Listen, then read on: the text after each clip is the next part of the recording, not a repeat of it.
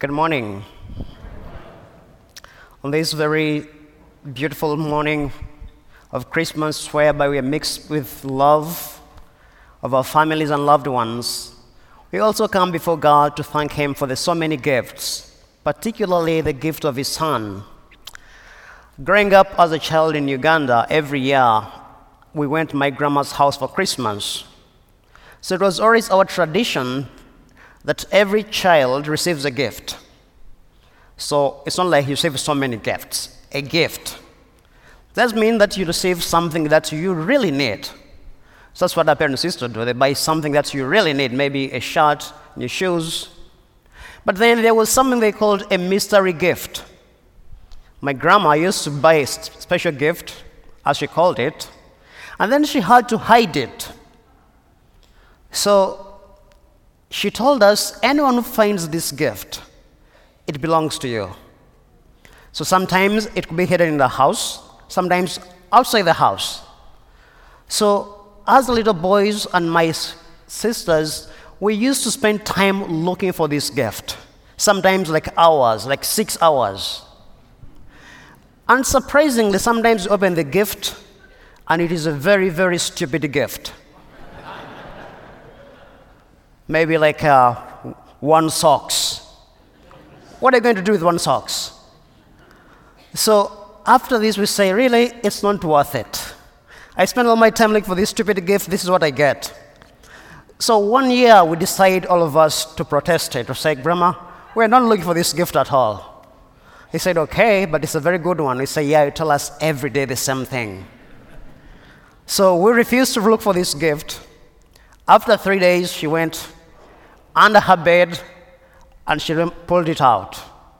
When she opened it, it was a video game. Now all the boys said, Oh, give it to me. Say, No way. She took the gift and gave it to our neighbors. So we said, Grandma, that is very mean of you. He told us, if you want, for, if you want the gift, look for it. But uh, as this evolved, the readings today have a special gift for us. In the gospel, what we see, we see God prepares a gift for us. He doesn't hide the gift. He sends the angel to announce that gift that a child has been born. And this is where you're going to find the child. He points us where this gift is. And you don't have to look for the gift anywhere else like a mystery gift. But as we celebrate Christmas, let us look at the first reading from Isaiah Isaiah realized and saw how the ten tribes were destroyed by Assyria. This was uh, Israel, the northern kingdom. They were destroyed, they were evended, and they were taken to exile. And as a result of that, so many of them felt darkness of being dominated by this Assyrian empire. They, they were forced even to worship Assyrian gods. And that's why, in all this People, be, people got a problem and ask ourselves, is God still one of us? Is God still within us? Can He even save us? This was a big crisis for them. And then, in that darkness and gloom, a vision comes for Isaiah. He says, A child is born for us. Look at the titles he's giving him Wonder Counselor, God Hero, if you're looking for really, really counsel, I don't know how many of you are going to ask your child, hey, baby, I have a problem. Can you give me some counsel here? Very few. If I see, if I, if I find you doing that, I may think that you are insane. But we know Isaiah is not seeing this child as a normal child. He said, This child, dominion rests on him.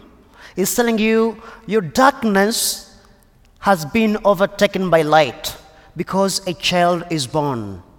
And that's why when the child is born, the first thing they announce is peace. So when the angels come, what do they say? Glory to God in the highest and peace to his people. That finally, those walking in darkness and gloom have reason to celebrate, reasons to rejoice because a child is born.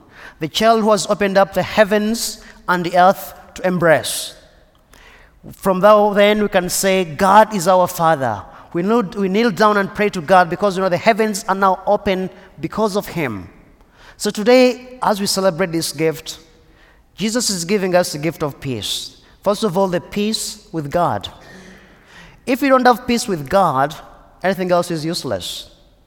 So the peace with God has been built. The second gift is giving us peace within you as a human being, as a child of God. He gives you that peace. And then says, now extend this peace to others. So this Christmas, God is asking us, when the child is born in our lives, how are we going to give this gift to others?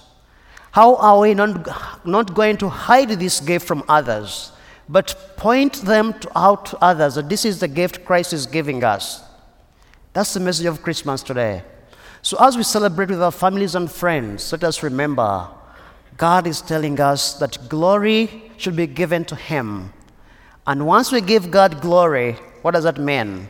It means He gives us back the peace. The Lord be with you.